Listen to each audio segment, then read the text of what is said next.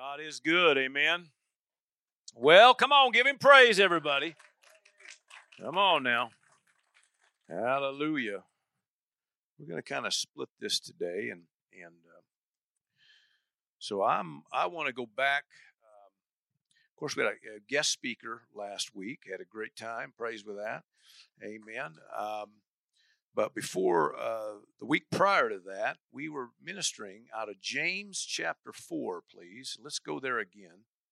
James chapter 4. And what I'm going to do here is, in a sense, kind of a, do a, a little bit of a review of what some of the things we talked about on that week. And then I'm going to turn this over to Trudy then a little bit because there's some nuggets that she has concerning the same thing that I want to put in here.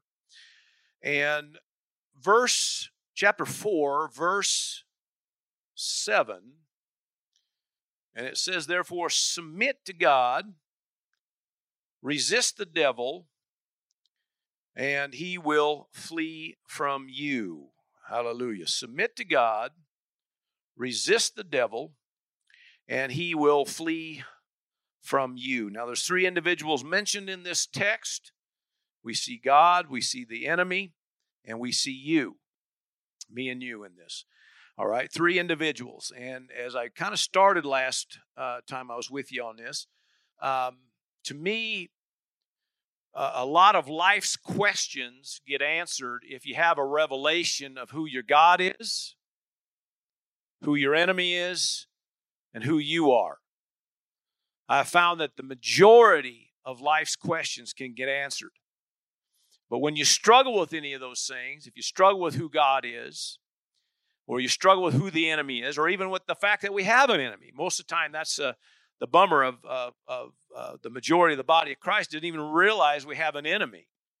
Okay, they may, uh, you know, mentally cons- uh, mentally assent to the fact that you know there's a God and a devil, you know, there's a heaven, there's a hell, uh, but a lot of times they move on in life, and God somehow or another gets the blame for everything. Everything that goes on is obviously from God. And uh, if that's the case, you don't know who your God is, and you definitely don't know who your enemy is. Come on now. And then it says, He will, if you resist the enemy, He will flee from you. All right. And so you're you're the third uh, one mentioned in this text. And obviously, you got to know who you are. Okay, if you don't know who you are, you probably will never resist the enemy. You'll just move on with life and you'll cope with life instead of conquer or overcome like you're called to. So it says, submit to God, resist the devil, and he will flee from you. Somebody say, Praise ye the Lord. Now, a lot of times people get this mixed up uh, because they have uh, settled or they've coped or somehow or another got into casualness or ease and, and then the enemy come in slides in there and begins to do damage and uh, we just kind of accept it. And so what happens then when that goes on that's where you end up submitting to the enemy. Come on instead of submitting to god you start submitting to the enemy and by doing that you find yourself then resisting god Are you with me? Now, nobody, I believe, as far as the church is concerned, uh, you know, gets up in the morning and says, you know what, I'm going to resist God today. I just don't think that's really what happens. Now, there might be a few, maybe due to some serious rebellion issues. I don't know. But I have found most people, it's just a matter of, it just happens because uh, they didn't realize they just kind of got into a, a rut or whatever it is, or it could be every, anything from casualness to, to even ignorance, because just sometimes some people just don't know. Are you with me? All right.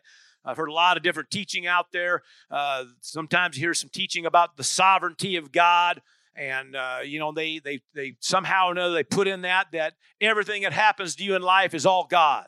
Well, that's a farce, and it's a lie from the pit of hell. And the enemy wants you to think that. All right? So the enemy wants you to blame everything on God, and the enemy wants you to not even realize he's around. And he's a pride, arrogant thing, but for some odd reason, he's okay with you not knowing he's in the room. Are you still with me?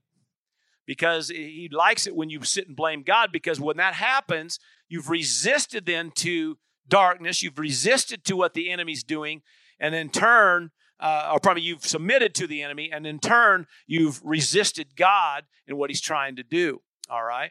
And so it usually comes down to this whether you're going to know God, know the enemy, or know you have an enemy, right? Come on, and know uh, who you are. Praise God. Are you still with me? All right, so with that said, Acts 10, please, let's kind of uh, scoot through a few verses here. And uh, we're not going to do everything we did last time, but just kind of touch on a few things. How God anointed Jesus of Nazareth with the Holy Spirit and with power, uh, who went about doing what? Doing what?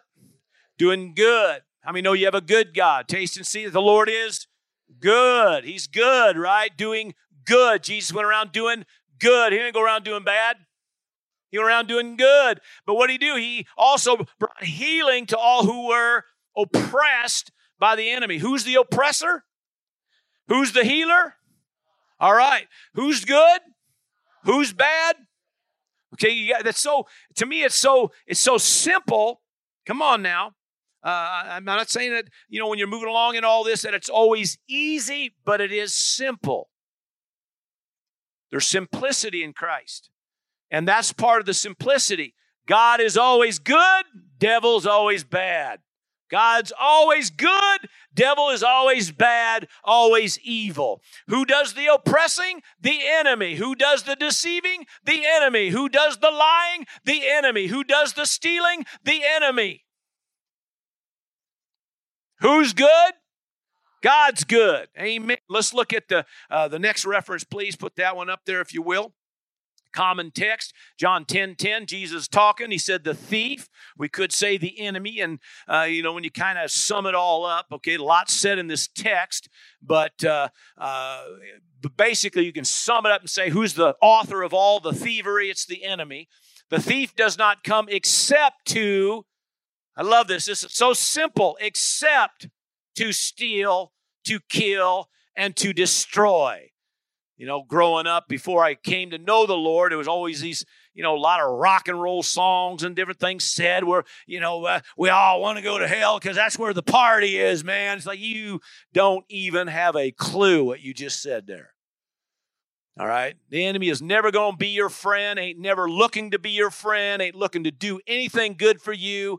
He comes except to steal, to kill, and to destroy. That's what the enemy does. But Jesus said, I came to give. Come on, right? I have come that they may have life and that they may have it more abundantly. In other words, the enemy comes to take life, Jesus came to give life. Are we still doing okay? So, when there's thievery going on, when there's killing and destroying going on, who's the author of it? The enemy. Come on now. You got to know that's the enemy. Because it starts with knowing there's an enemy. If you don't know it's the enemy, you don't know you have an enemy, you will never resist your enemy. But if you know, wait a minute, that's a thief, that's a liar, that's a deceiver, that's a killer, that's a destroyer, that's a manipulator. You know, then you can stand up and then oppose or resist your enemy. And when you do, he must flee. Hallelujah. Oh, glory to God. Hallelujah. Give me uh, the next one, please. Amen. Hallelujah. First Peter 5 8 says, Be sober. Literally means don't come under the influence of anything else. In other words, no matter what the pressure, no matter what's going on, you don't submit to, uh, to all that mess. Be sober, be vigilant or watchful, that word means, because your adversary, the devil. Who's the adversary? Come on now. Who's the devourer? Who's the one trying to manipulate? Because the adversary or your adversary, the devil, walks about like a roaring lion. Doesn't mean he is one, but he goes around trying to make a lot of noise, trying to uh, to somehow uh, bring harm or somehow bring fear in your life. Come on, like a roaring lion, seeking whom he may devour. Well, I say he may not hear, because that's a that's a you don't have to let the enemy devour. Come on now, but he is looking to devour. So it makes it real clear. Then verse 9 says this resist him. Same thing James said. Resist him. Resist who? Your adversary, the devil. Resist him, oppose him, stand against him. Amen. Resist him, steadfast in the faith. Amen knowing the same sufferings are experienced by your brotherhood in the world. In other words, all it's saying is there is that you can't go around saying that what's happened to you ain't never happened to anybody else before. We've all have warfare. We all have things we have to deal with. We all have fight we got to fight. We all have a race we got to run. Come on, somebody. We all have a cross we have to bear. We all have an enemy to resist. Do you hear me? Are you doing okay or am I boring you here today? All right. So we resist him. We oppose our enemy. Give me another reference. Praise God. Luke 10 19. Behold, Jesus said, I give you authority. Talking to his disciples here. So, talking to you and me as disciples, I give you authority, which literally means jurisdiction. Exousia is that, that word there. I give you authority, give you jurisdiction to trample on serpents and scorpions and over all the power, all the power, all the power of the enemy. Just like you squish a bug, come on,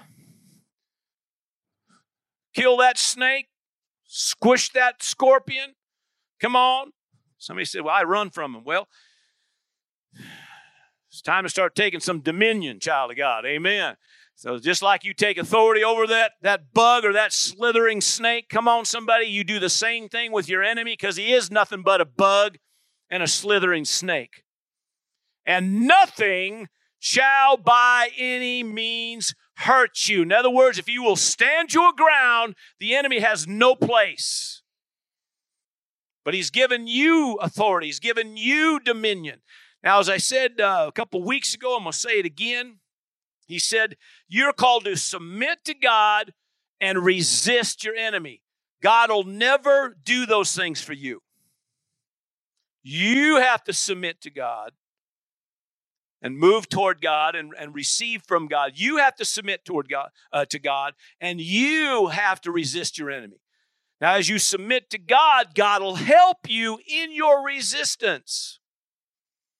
But He's given you authority, He's given you dominion on planet Earth. Can I hear a big amen? Uh, real quick, I'm just going to do this. If you have question marks like this, how are we going to do this? How are we going to make it? Uh, what do we do now? If those are kind of questions you got rolling around in your head, you don't know who your God is. If your question marks rolling around your head is, why is God doing this to me? Or why does this always happen to me? Are questions that, that basically tell that you don't know who your enemy is. If you have question marks in your head going, where is God? Why won't God intervene? How's the enemy getting in? If those are all your question marks, you don't know who you are. So if any of those kind of questions are rolling around your head, it tells you something. Now, listen, there's no condemnation, there's no guilt. This pastor isn't up here trying to somehow guilt you or somehow condemn you, but I'm trying to make you aware of your enemy. You have to do your part. God is not going to do the resisting for you. You have to step up, stand up, amen, take your authority, walk in dominion. And as I said too, even I think that same week, I made it real clear that prayer is all about your communion with God and your dominion on planet Earth. You have a fight, but you got to be willing to get in the fight and do your part. Amen. Are you still with me? All right, let's look at another, another reference here. Put that one up. Revelations 12 and 9. We're winding her down here. So the great dragon was cast out. We're reading this part so we know who we're talking about here. Uh, so the great dragon was cast out, that serpent of old called the devil and Satan, just in case you don't know who. Come on, we'll just, we'll just throw it all. The serpent of old, the devil, Satan. Come on. But why is he here? To deceive the whole world. He's a deceiver. He was cast to the earth, and his angels were cast out with him. Come on now, verse 10. And then I heard a loud voice saying in heaven, Now salvation and strength and the kingdom of our God and the power of his Christ have come, for the accuser of the brethren who accused them before our God day and night has been cast down. That's what he did. Now he's still doing it. He just can't do it before God anymore. But he'll do it before each and every one of you, try to get you to accuse each other. Because he's always the deceiver, the manipulator, the accuser. Verse 11, please. And they, talking about you and me. You notice in this text again, it's another one of those that, that talks about your enemy, it talks about your God, it talks about you.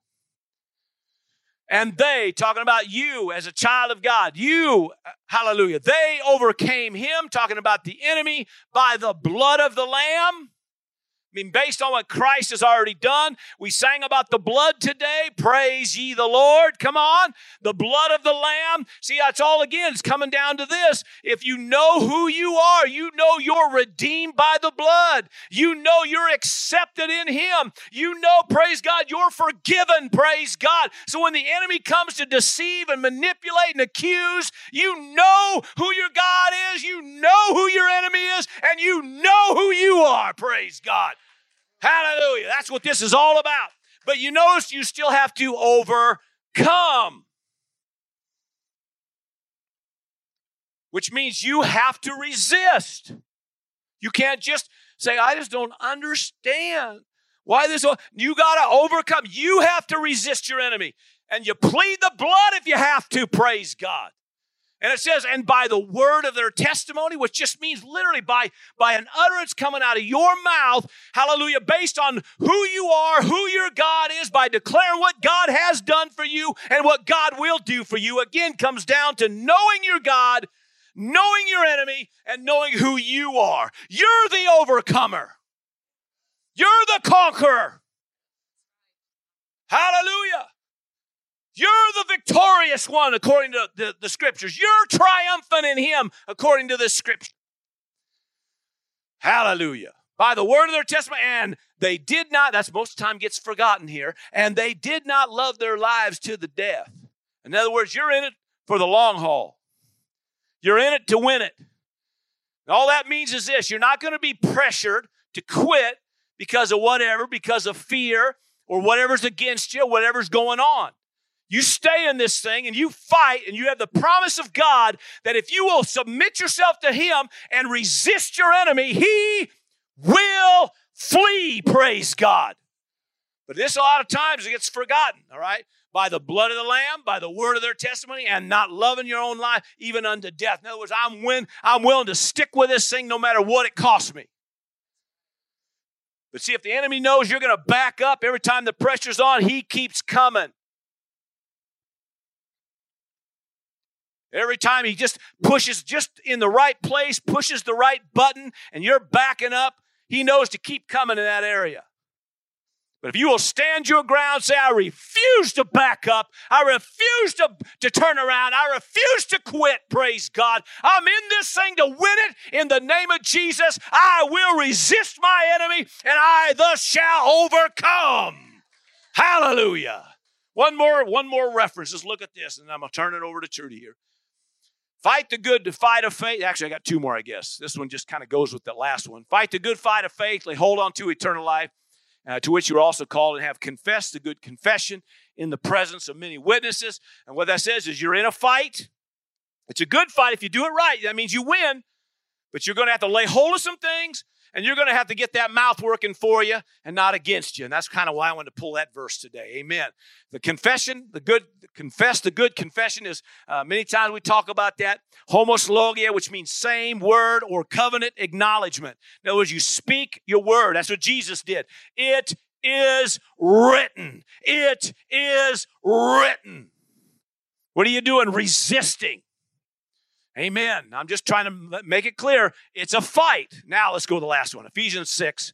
Thank you. Finally, my brethren, be strong in the Lord and the power of his might, which is first and foremost submitting yourself to Him. Verse 11, praise God.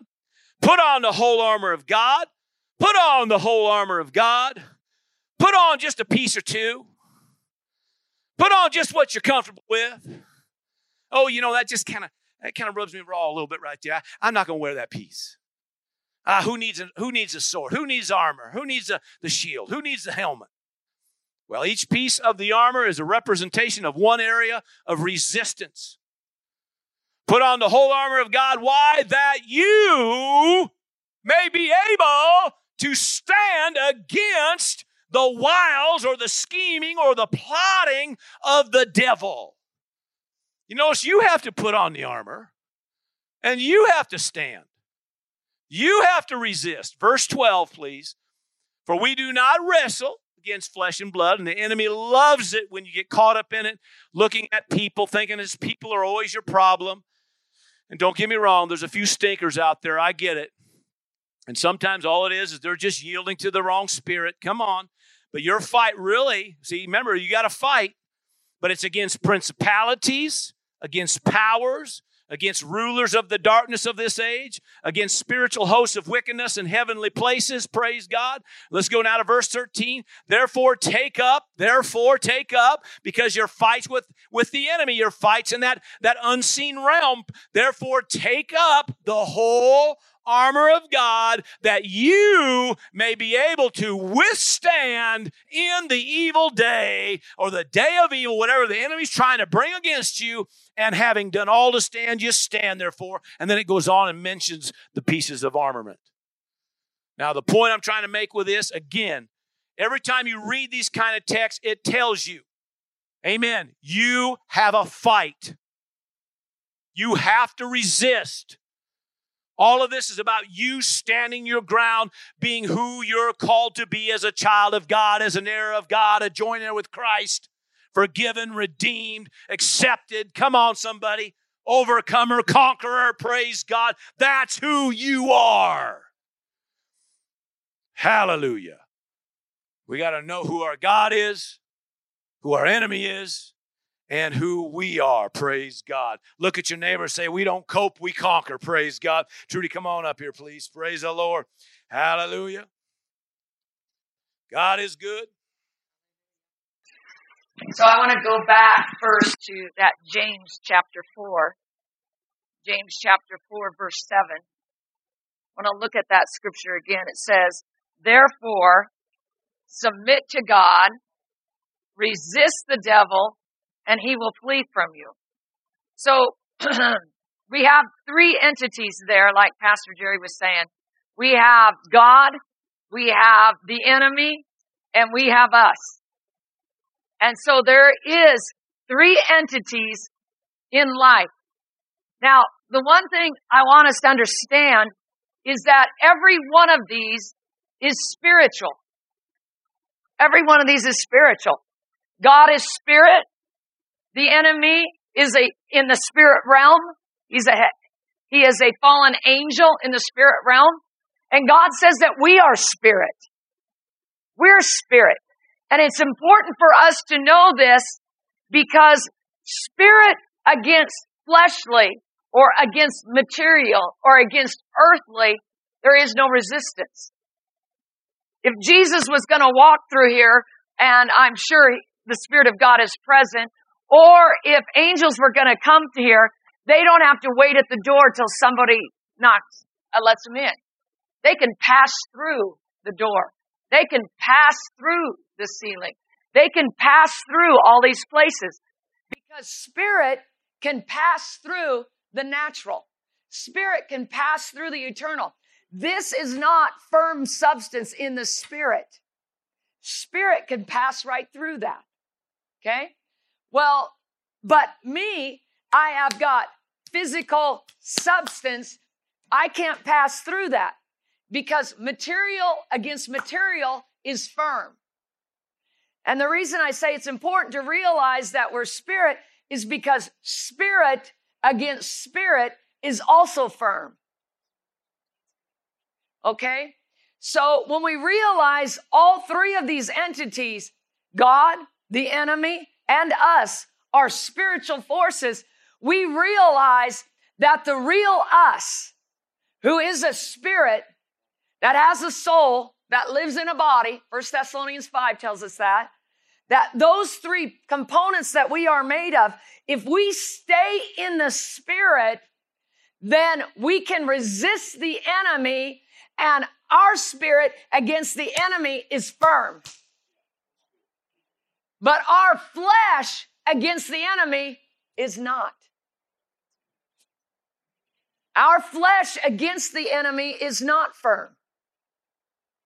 We have to be in the spirit to provide the resistance that is mandated to conquer the enemy.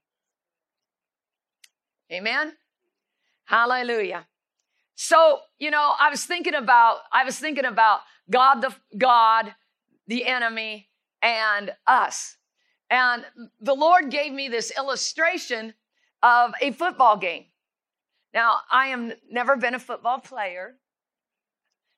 Um, but there is you know, if you're from Nebraska, you have to understand football. You just have to. That's the pastime of all Nebraskan. They watch football, okay?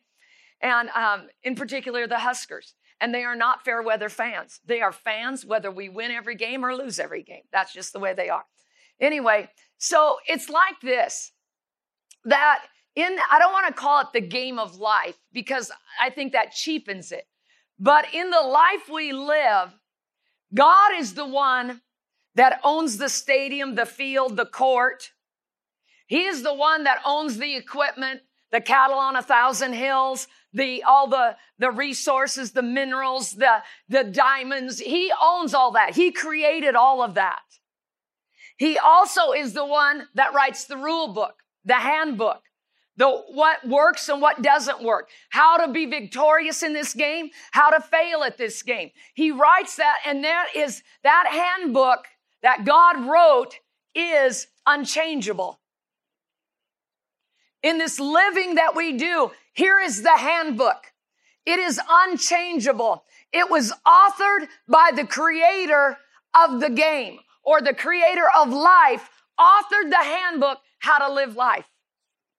Just like the creator of the football game, they wrote the handbook. The beauty of this is this handbook never has to be altered, amended, or changed. Never, never. It has survived thousands of years and it has not needed an altering yet. So the Father is that. The enemy is our opponent. Now, in this handbook is our assignment or how to achieve the goal or how to win the game. And we have an enemy because there is always an opponent in any competitive game. And what this opponent wants to do is keep you from the victory, from the win.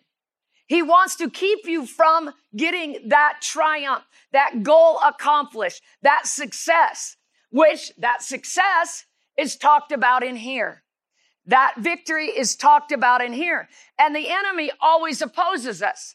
The other team in football, they try to keep you out of the goal.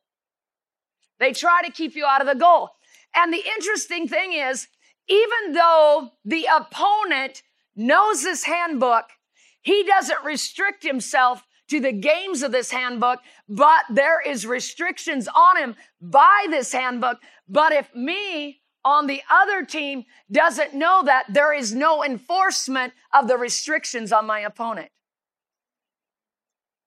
If I let him bite, if I let him do things that are not permitted in the game, the referee, which is the Holy Spirit, will draw it to my attention to have it stopped. All right? So the enemy is the opponent trying to get us to not establish and live in the success that this book guarantees. And then there's me, the player. And as a player, I need to understand things that I am a player on a team, but I have a quarterback. And this quarterback's name is Jesus. In fact, the word of God even tells us, I think it's in maybe about Hebrews 2, it tells us that he's the captain of our salvation. He's the captain of our team. And uh, so what I have to understand is I have to understand my place in the game, my position that I'm playing, and I have to understand the abilities that I have. Now, at any time, the quarterback of the team can tell me, you're going to move. You're not going to be a linebacker for this play. For this play, you're going to be our running back, which that doesn't usually fit, but that's understanding what your abilities are. And because the idea of the, the idea of life is win the game. Win the game. Now, the opponent never has as much fortitude and strength as the one that has Jesus as their quarterback. Never, never does he. But this opposition will labor to keep me from achieving that goal or assignment. And so, what I have here is a little example of what life looks like. And this is just life. But what I have to understand that in life, I absolutely have to know these three components. I have to know who God is. It's a requirement. I have to know who God is. And I have to know who my enemy is. Have to know who my enemy is. And I have to know who I am in this thing of life. I have to know each and every one of these, and I have to know them well. Because if I am going to walk through this life, I have to absolutely have all three legs in place. If I don't have revelation of who I am and I just remove that, this is not something I can walk and live on. I've missed out who I am. I missed out on my part I have to play. So I've missed out on how I'm supposed to operate, who I am, and what I can do. Okay. So maybe I, okay, I have an understanding of who I am, but I don't know who the enemy is. So then what happens? I'm going, trying to walk through life and I'm still hindered and I think everything that happens to me is God. So I blame God for everything, excuse everything as God, and the enemy stays hidden. Remember, all three entities are spirit, unseen. The real me is unseen. Okay? So we're all unseen. And what the enemy does, he wants to remain, hidden for advantage. God remains spirit or hidden because he wants you to enjoy the journey of discovery of him. He's hidden for you, not to oppose you. Okay? So I have to get in place what the, who the enemy is. But then if I lose track of who God is, and I think it's just me and the enemy, I become deranged and deceived in the way I think. There is not a devil in every doorknob. Come on now. If you've ever been around some of that, you'd understand. There is, there is not, everything is not demonic. Some of it has to do with my choosing.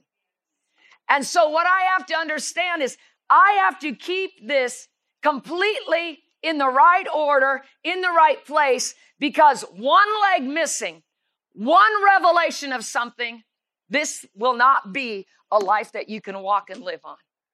Amen? So I want to talk just briefly about some of these things. Let's go to John chapter 4, verse 24. And we have to understand that God says, I am spirit. He is spirit. God is spirit. He is firm in the realm of the spirit. And those who worship him, if you're going to worship God, worship him in spirit and in truth. Second Corinthians 3:17 says this, it says, "The Lord is the spirit." And where the spirit of the Lord is, there is liberty. So God is spirit, and we have to understand He is spirit. That word there is pneuma or breath. God is breath. We can't see it, but it's in reference to the fact it's in the air around us is God. In where we breathe is God. And he's, and he wants us to understand how he operates, what he does do, what he doesn't do, because we aren't going to see it necessarily with only our natural eyes. We're going to have to see it with the eyes of our spirit. Because if we see it with the eyes of the Spirit, it's firm because we're looking with spirit into spirit. And we'll get a clearer picture because we're looking with the eyes of our spirit. I hold this because the word of God says, out of your belly flows rivers of living water, meaning your spirit is there. So understanding God is not achievable exclusively by five physical senses because he's spirit. I have to understand things about God by spirit, by impression in my inner man. And the more I cultivate that, the more sensitive I become to God. Listing pros and cons to make a life changing decision is not spiritual.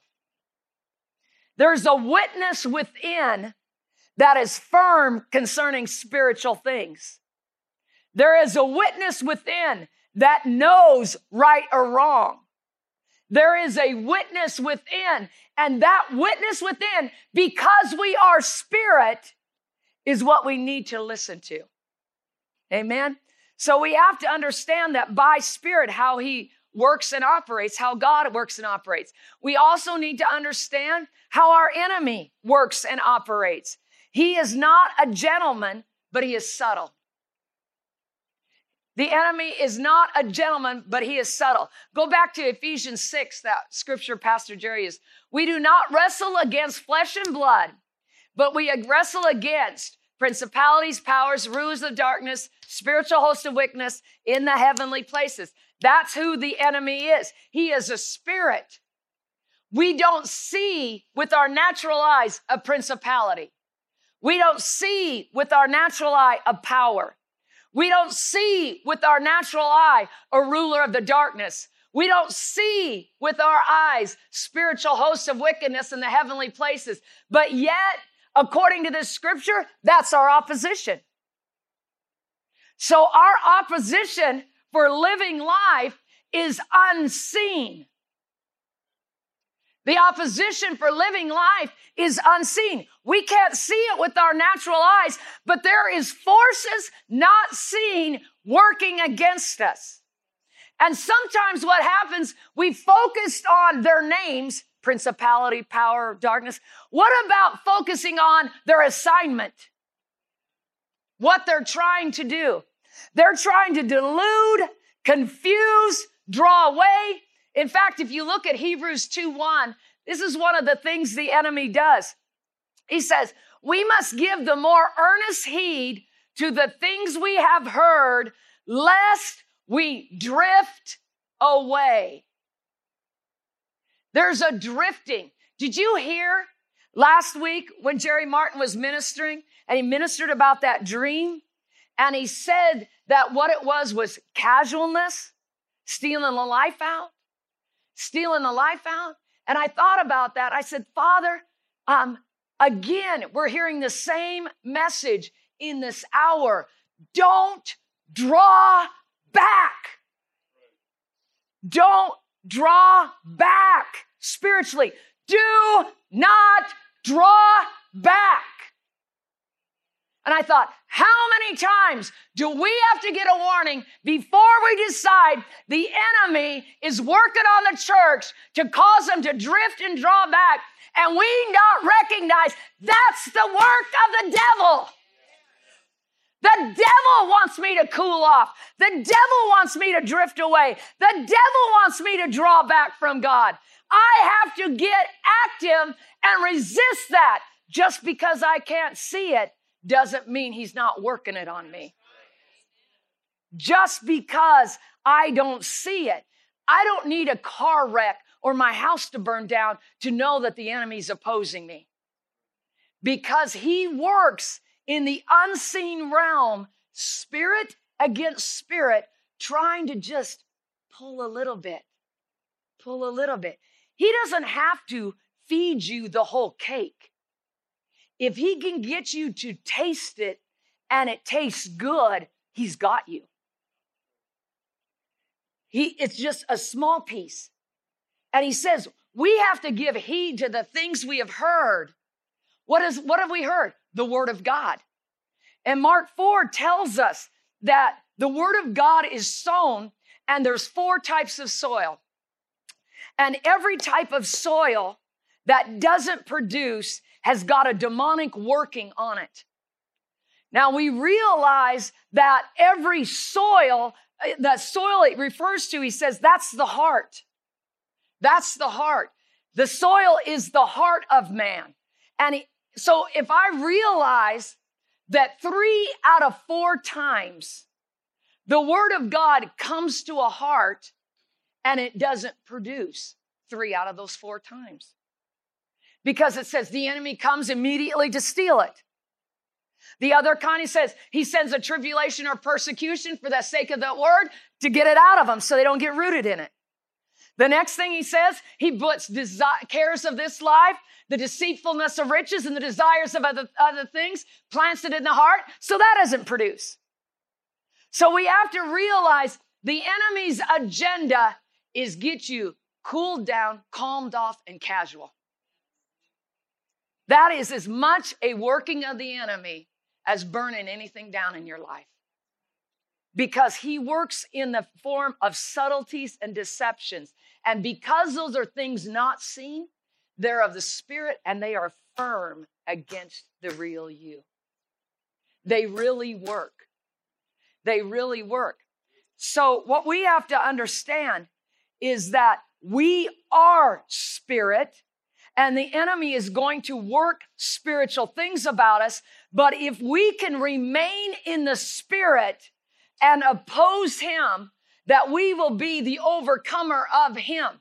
Let's look at a few scriptures here. We'll finish this up. Romans 8, verse 5 in the Passion Translation. It's way down like the third one, one or fourth one, something from the bottom. This is in the Passion Translation. Those who are motivated by the flesh only pursue what benefits themselves. But those who live by the impulses of the Holy Spirit are motivated to pursue spiritual realities. Isn't that good? So it tells us see, if I move by the flesh, I'm living by the flesh, I'm according to the flesh, I've lost out of who I really am. I've lost out the me part of life because I'm not flesh only. I have a flesh right now for temporary assignment. I have a flesh right now for temporary assignment. It's always amazing how many believers live this life like it's it. This isn't it. This isn't it. This isn't even a good start. This isn't even a good fragrance of what's to come. We're living forever. Forever. This is the worst hell we're going to ever have. Amen.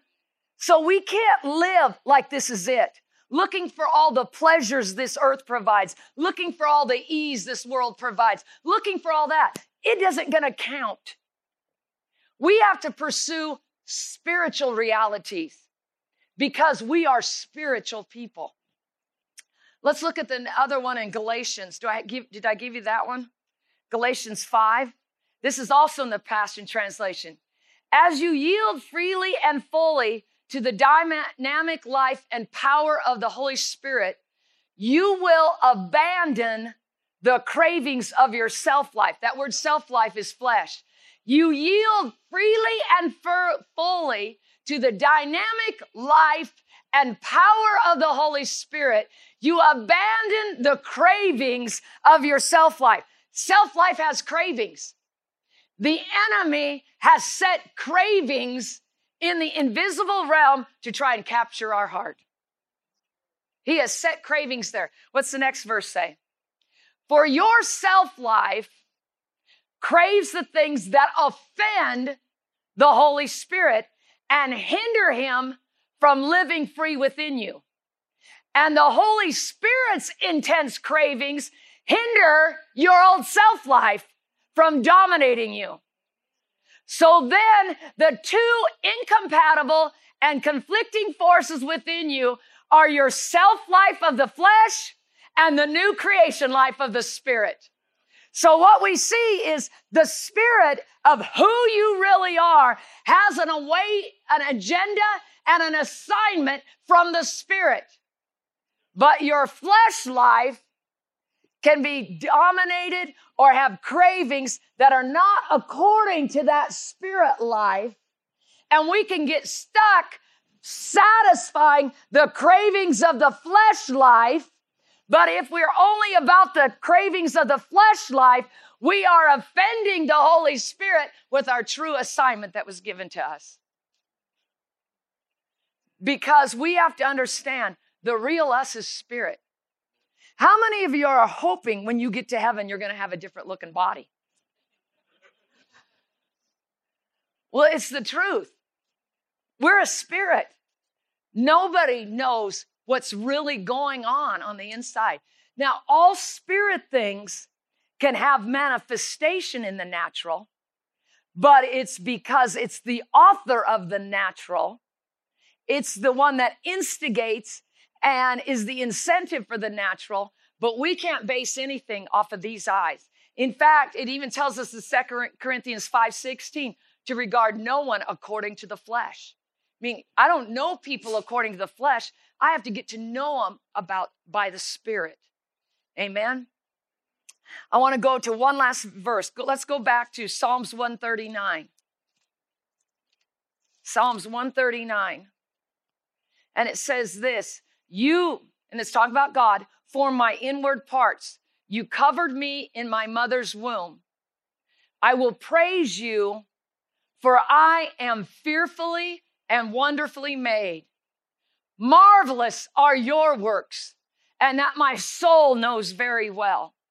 My frame was not hidden from you when I was made in secret and skillfully wrought in the lowest parts of the earth.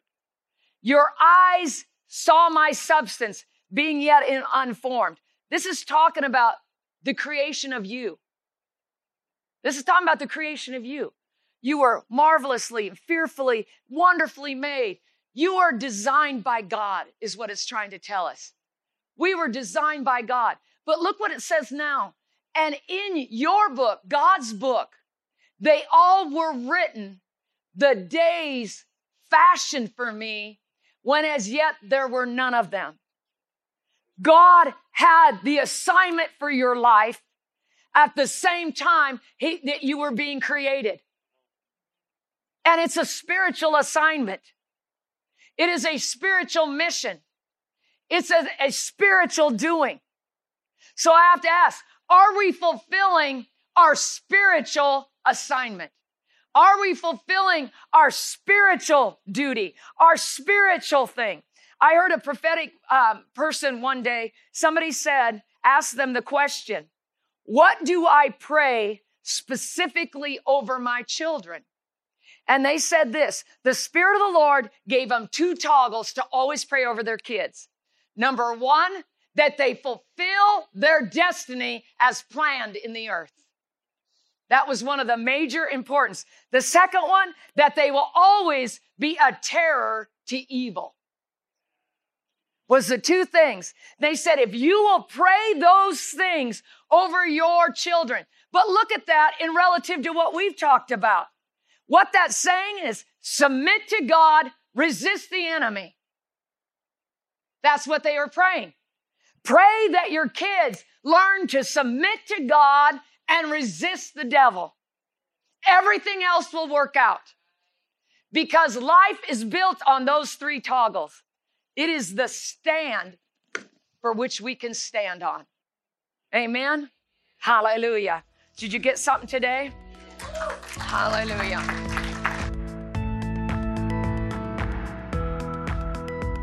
Thanks for listening. If you'd like to watch the video of this message, head over to vimeo.com forward slash WO Victory or go to Jerry Roberts Ministry on Roku. For more information about who we are and what we do here at Word of Victory, check out the website at wovictory.org. That's wovictory.org. See you there.